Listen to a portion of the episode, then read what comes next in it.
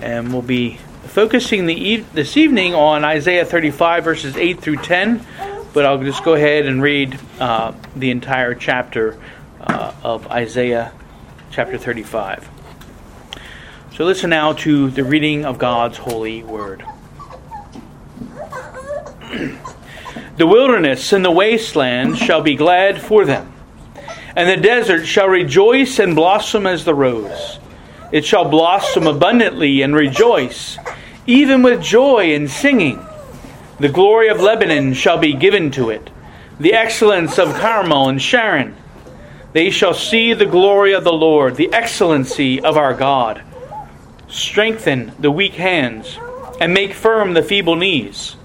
Say to those who are fearful hearted, Be strong, do not fear. Behold, your God will come with vengeance, with the recompense of God. He will come and save you. Then the eyes of the blind shall be opened, and the ears of the deaf shall be unstopped. And the lame shall leap like a deer, and the tongue of the dumb sing. For waters shall burst forth in the wilderness, and streams in the desert. The parched ground shall become a pool, and the thirsty land springs of water. And the habitation of jackals where each lay there shall be grass with reeds and rushes. A highway shall be there, and a road, and it shall be called the highway of holiness. The unclean shall not pass over it, but it shall be for others. Whoever walks the road, although a fool, shall not go astray. No lion shall be there, nor shall any ravenous beast go up on it. It shall not be found there. But the redeemed shall walk there. And the ransomed of the Lord shall return, and come to Zion with singing, with everlasting joy on their heads. They shall obtain joy and gladness, and sorrow and sighing shall flee away. Let's seek the Lord's blessing on this, His holy word. Gracious God and Heavenly Father, we again praise you and thank you for the honor and the privilege that we have to enter into your presence and to study your word. We thank you for this passage. We ask that your Spirit would lead us and guide us, giving us understanding. And that truly, as your word goes forth in the power of the Spirit, we pray that it would find within each of our hearts that rich and fertile soil which will bring about a great and abundant fruit for your glory. And so we pray for your blessing now upon your holy word. In Jesus' name we pray. Amen.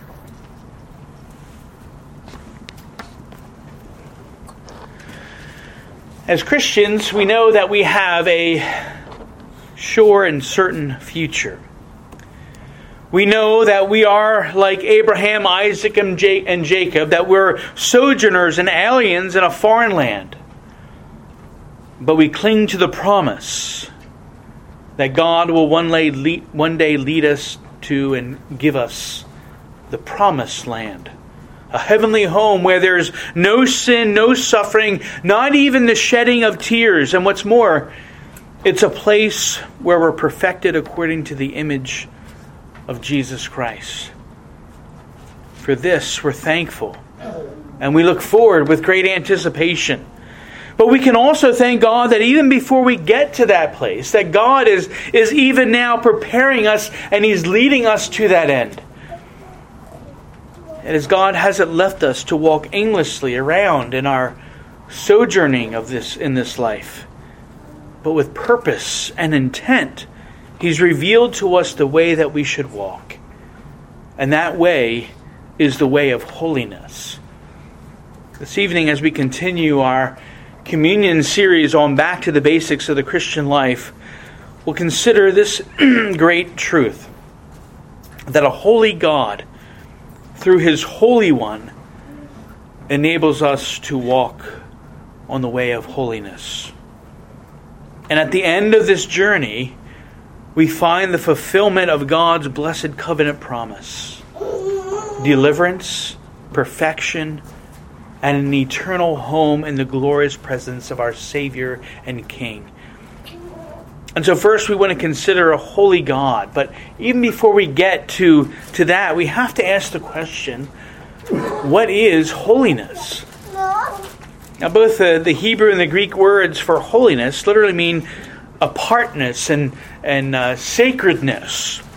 And so to be holy is to be set apart, pure, undefiled, sinless, and upright. To be holy is to be separated from sin and wickedness and set apart for purity and uprightness. Holiness is therefore one of God's glorious attributes, a characteristic that He has revealed about Himself. God is holy, He's pure, undefiled from sin and evil, and, and God is even set apart from all others. We know that God is truly set apart from all of creation, not only because He is holy, but also because He is the one true living God who is the creator of all things. His very being, uh, uh, God, implies that He is set apart and He's holy. He's set apart from us, the creature.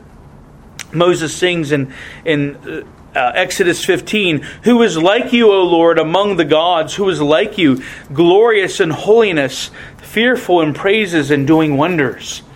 And likewise, uh, the heavenly host uh, sings in Revelation 15, Who shall not f- fear you, O Lord, and glorify your name? For you alone are holy. For all nations shall come and worship before you, for your judgments have been manifested. See, if God weren't perfectly holy, then he wouldn't be God. It's an essential attribute of God. We also note that God is holy, not just in that he's set apart, but also in the sense of purity and, and uprightness. God is holy and he hates sin. Think about the, uh, the vision that Isaiah saw of, of God's glory back in Isaiah 6, verse, verse 3. And one cried to another and said, Holy, holy, holy is the Lord of hosts. The whole earth is full of his glory. And that triple holy is for emphasis that God is most holy, He's most pure, He is perfectly spotless. John says in 1 John 1 God is light, and in him there is no darkness at all, not even the slightest shade of darkness. God is pure light. God is holy. In fact, He's absolutely holy. Again, it's, it's essential to His very, his very being. The Westminster Shorter Catechism, a question and answer number four says this What is God? And the answer is God is a spirit, infinite, eternal, and unchangeable in his being, wisdom, power, holiness, justice, goodness, and truth. And so God is infinitely, eternally, and unchangeably holy. As we consider the holiness of God, as his attribute, well, then what does that mean for us? At least, what does it mean for us in a practical sense? Well, there are three things a practical application as to how the holiness of God benefits and blesses us. First, it gives us confidence and comfort that God will always do what is right. God's perfect holiness means that whatever God does is pure, upright, and just. He doesn't waver between right and wrong, as we so often do. God is never caught in, an ethical dilemma. He never has to choose between the lesser of two evils. Because of the judge of all the earth, the Holy One, will always do what's right. And we're assured that there's never any evil intent in what he accomplishes. We have the confidence that God doesn't tempt us, nor does He allow us to be tempted beyond what we can handle. He always provides a way out. We also have the comfort in knowing that good will even come out of the most challenging and disastrous situations for those who love Him and who have been called according to His purpose. God's holiness gives us great confidence and comfort. But God's holiness also requires that His creation acknowledge that holiness. And so, for example, when Moses uh, drew near to the burning bush in Exodus 3, the Lord said, Do not draw near this place. Take your sandals off your feet, for the place where you stand is holy ground. Now, why was the ground holy? Not because it was a special place, but it was holy only because the presence of God was there. In fact, there's great danger in defiling and disregarding and not acknowledging the holiness of God. And here we're reminded of Nadab and Abihu, the sons of Aaron, who were, uh, after Moses uh, gave very, uh, the Lord gave Moses and he passed on to, to Aaron and his sons very specific instructions about how the, he is to be worshiped. Well, the Nadab and Abihu offered profane, that is, unholy fire to the Lord. And they were struck dead immediately.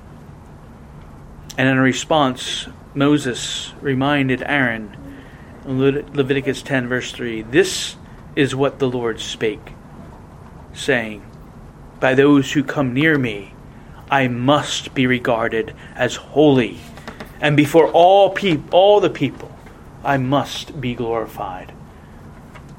So God certainly takes his holiness seriously. And if he takes it seriously, well, then so should we. Throughout Scripture, when people recognize that they're in the presence of God and His holiness, can you? What's the common response? They always fall down on their faces in worship and reverence, and they tremble with fear because of the sight of the holy presence of God. And so God's holiness requires acknowledgement and reverence. But thirdly, because God is holy, he then also requ- requires all his moral creatures to be holy, both angels and also mankind. Peter says in 1 Peter 1 As obedient children, not conforming yourselves to the former lusts, as in your ignorance, but as he who called you is holy, you also be holy in all your conduct, because it is written, Be holy, for I am holy. God requires that we be as he is. We were created in his image, and that image included holiness, and that was lost and corrupted with Adam's sin. But God still requires us to be holy, to be separated from sin and wickedness, and to be set apart to God, who is absolutely holy. And in Isaiah 35, in our passage, we see that God is promising his people that after a period of exile that they will come back to Zion they will come back to the holy city where the holy God dwells and previously, of course, God, through Isaiah, revealed the impending judgments to come upon the nations of the earth and also upon Israel. Because the Jews were being exiled because of their wickedness and idolatry. They were not holy, they were on the highway to hell toward destruction. So God drove them out to the promised land to judge them. But now in chapter 35, the Lord promises that they'll return on a new and, and a different road, the highway to holiness. It's a safe way, and it's a way for the redeemed and ransomed of God. But how will they get to this highway, which God has provided for them? They must become holy. They must separate themselves from sin and idolatry and be set apart for God's use. Beloved of God, what He required of Israel here in Isaiah 35, so He also requires of us if we too are to walk on this highway. But how is this accomplished? Especially since we've fallen into sin and our sinful hearts are only evil continually. How do we fulfill the command to be holy? Can a dead tree bear good fruit? Obviously, achieving holiness and fulfilling this command is something that we can't do on our own. We need help from God Himself. And so, the holy God, the holy Lord, and from His chosen one, God is holy. And He's provided us a highway of holiness. But if we can't get to the highway, then it's useless to us. And so not only has God provided us with the road that we're to take, but He's also provided us, provided us with the way to get there. And that way is the Holy One of God, the Lord Jesus Christ. Jesus, as the Son of God, is also holy as God is holy. The, the demon possessed man in the synagogue early on in Jesus' ministry, he shouted out uh, uh, Christ's true identity right there in the midst of the synagogue. Mark 1. What have we to do with you, Jesus of Nazareth? Did you come to destroy us? I know who you are, the Holy One of God. This is startling. because those who should have known,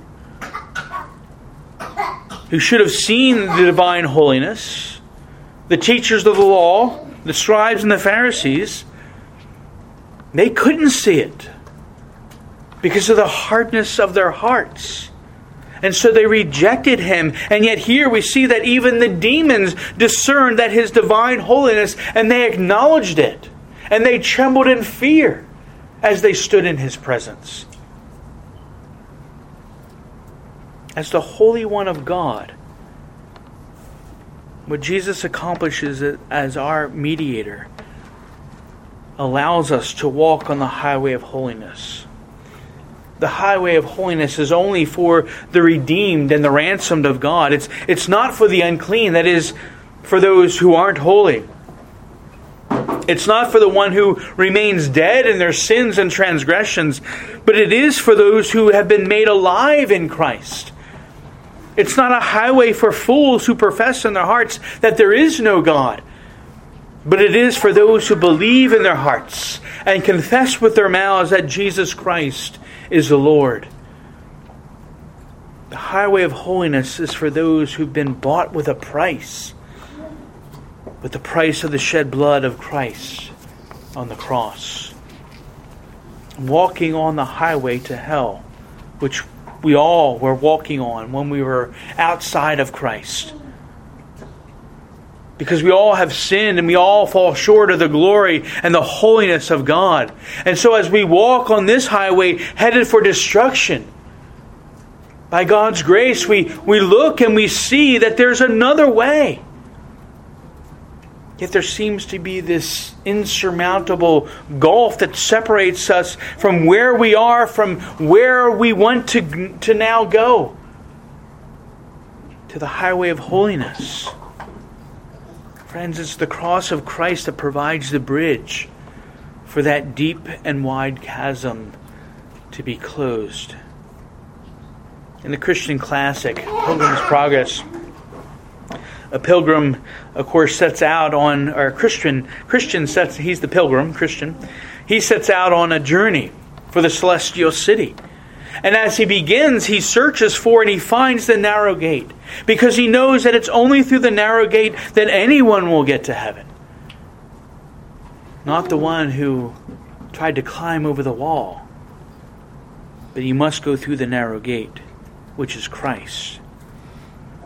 And so, if we're to be holy and to walk in the way of holiness, to get to the holy city of Zion, where we find eternal joy and gladness in the presence of the holy God, we must trust in Christ Jesus as our Savior. We must walk through the narrow gate, who is Christ Himself. Only Christ can make us holy. We can't do it ourselves. Being holy and perfect without sin, Christ paid the penalty for our sin on the cross. He suffered and died so that we could reach that safe and pure way of holiness. And when we come to faith in Christ Jesus and, and trust in Him alone for salvation, we're made holy. We're made holy before God because of what Christ has done on our behalf. But you see, our holiness is not our own, it's Christ's holiness. We're wrapped in His holy and righteous robes. And thus we're able to then come boldly before the throne of grace and we can stand in the presence of a holy God, blameless, undefiled, and without shame, even as we do when we gather together here for worship each Lord's Day. This holiness that we receive when we come to faith in Christ Jesus, is in theological terms called definitive sanctification. Where sanctification, of course, is, is to make something holy, to, to set it apart. And the definitive part is that it happens at a certain point in time. That we're made holy at the definitive point of our conversion and our salvation in Christ. And so this is why we, we see the Apostle Paul addressing his letters to the saints. Right? Saints are holy ones. We're called saints because we've been made holy by the work of Christ applied to us by grace through faith. We are, as Peter says in 1 Peter 2, verse 9, a chosen generation, a royal priesthood, a holy nation, his own special people. And we'll note here also that, that we're not alone on this way of holiness. That all who call upon the name of the Lord in faith will be on that road. But again, Paul says in 1 Corinthians 1 to the church of God which is at Corinth, to those who are sanctified in Christ Jesus, called to be saints, with all who in every place call in the name of Jesus Christ our Lord, both theirs and ours. And so here we see that we are sanctified, that is, we're made holy upon our conversion because of what Christ has done. But at the same time, we are called to be saints. So we're saints, but we're also called to be saints. We're holy, we're called to be holy. See, we're saints and holy ones, but we're not perfectly holy as God is holy. We stand clothed in the righteous robes of Jesus Christ and are the holy ones in God's sight, yet we aren't perfectly pure and clean because there remains in us a remnant of the sin nature of Adam, which Scripture calls the flesh. Hence, though we come to faith in Christ Jesus and are cleansed and are cleansed from sin and are holy and precious in God's sight, we still sin. We still fall prey to the temptation of the flesh, and therefore we must strive, we must fight, we must war within ourselves to be holy. Even as the Apostle Paul describes in Romans chapter 7, that inner struggle and battle. And again, in Isaiah 35, verse 8, we see no unclean person will travel on the pathway of holiness. So, how then are we to keep our feet on the path? How can we be assured of, of not stumbling and straying off the way? How can we strive to be holy? Again, we must look to Christ. Because a holy God, through his Holy One, enables us to walk on the way of holiness. Jesus is the one who brings us to the way of holiness. Again, because of what he accomplished on the cross. And that when we believe in Him and, and trust in Him for our salvation, He sets our feet on the path. He also calls us to stay on the path. And He enables us to walk on the way of holiness. We're enabled to walk because Christ has conquered sin in our lives. When we come to Christ in faith, the old man of our sin nature is crucified with Christ and is put to death, which means sin no longer has dominion in our lives. But God's grace through faith in Christ, we're called in Ephesians 4 to, to put on the new man, which was created according to God in true righteousness and holiness. And so that when we sin as saints, as holy ones, we're actually choosing to do so. It's a willful departure from God's way of holiness. We don't sin because we have no control and can't help ourselves. That's a lie. If we're in Christ, then sin no longer has dominion in our lives. It no longer rules over us, for the old nature has been put to death. And so that when we do sin, it's because we've made the choice to sin. But God, in His mercy and grace, has saved us. And so now, as saints, we're given the ability to resist sin because Christ reigns in us, not sin. If Christ reigns in us, then we'll have then we'll have dominion over sin, and we can walk by His grace and walk on this way of holiness. We can resist temptation, and we can resist sin. Relying heavily upon the grace of God, we must make that choice to resist sin. Secondly, we're enabled to walk because He's given us a perfect example. And Jesus simply called his disciples by saying, Follow me. And again, and we looked at this this morning, if we're to follow him, we, we must deny ourselves. That is, put to death the old man and take up the cross and follow him. And as we follow Christ, we should walk the way in which he walked. He walked in perfect holiness. Again, we, we know we'll not be perfect in this life. But we're still called to follow the example of our Savior in obedience. And by His grace, He enables us to do so. Jesus was perfectly obedient to the Father's will, even to the point of death. And He calls us to follow in the very same way.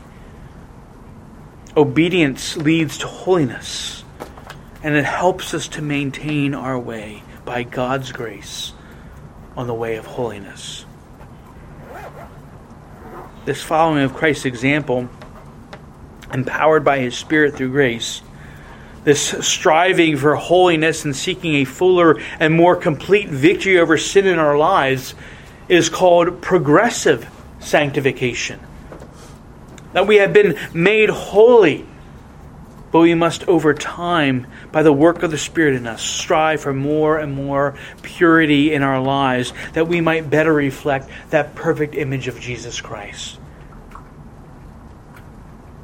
Again, perfection won't come in this life. But that shouldn't dissuade us from striving and running the race set out for us.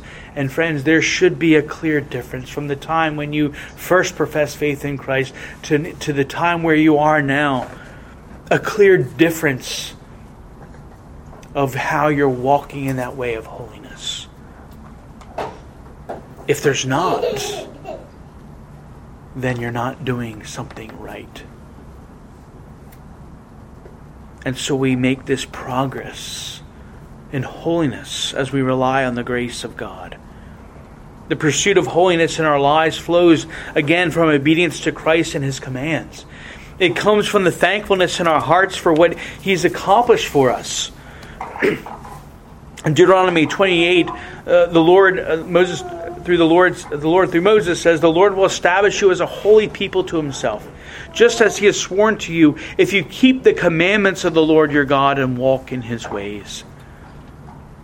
We maintain holiness when we walk in the ways of God and obey His commands. But again, it's not done in our own strength. And again, this is what Peter mentioned in 1 Peter 1. Therefore, gird up the loins of your mind, be sober, and rest your hope fully upon the grace that is to be brought to you at the revelation of Jesus Christ. As obedient children, not conforming yourselves to the former lusts as in your ignorance, but as he who called you was holy, you also be holy in all your conduct. To be holy in our behavior we must follow his commands that he's graciously given to us in his word. But I want us to remember these three things. They must be God's commands and not the commandments or the, or the traditions of men. A being holy doesn't consist of just following a list of do's and don'ts that, though they may be helpful and may even perhaps uh, be prudent in themselves, but they are not commands of God like the Pharisees, many in the Christian church even today obscure God's laws with various uh, codes of, of, dress and conduct that have no biblical, no explicit uh, biblical command to back them up. And on these, they establish their source and standard of holiness. I'm holy because I look a certain way. I'm holy because I do these things. No.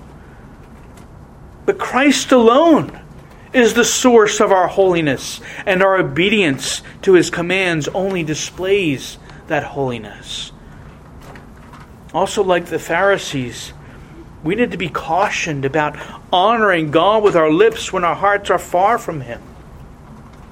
We don't maintain holiness by going through the motions and, and giving off appearances that are contrary to our hearts, because then we would be hypocrites. And thirdly, we must remember that we must allow others the opportunity to grow in grace. And so we must be careful about giving off a, a holier than thou attitude and when people see our lives, they, they should see love, compassion, kindness, gentleness, and goodness, and most of all, humility and thankfulness. And our desire to be holy, not a sense of self righteousness and thinking that we're better than others. The Spirit works sanctification in the lives of individuals at different rates of growth. And so we should strive then to encourage and build one another up rather than tear one another down. Just because someone's not as far advanced in our, their faith as we are doesn't mean that we should tear them down. And so we strive for holiness, knowing that we won't be perfect in this life, but that one day we will be perfect and we, we will share in Christ's perfect holiness. But I have one final question for you to consider. Why is holiness so important? Why is holiness a basic of the Christian life that we need to get back to?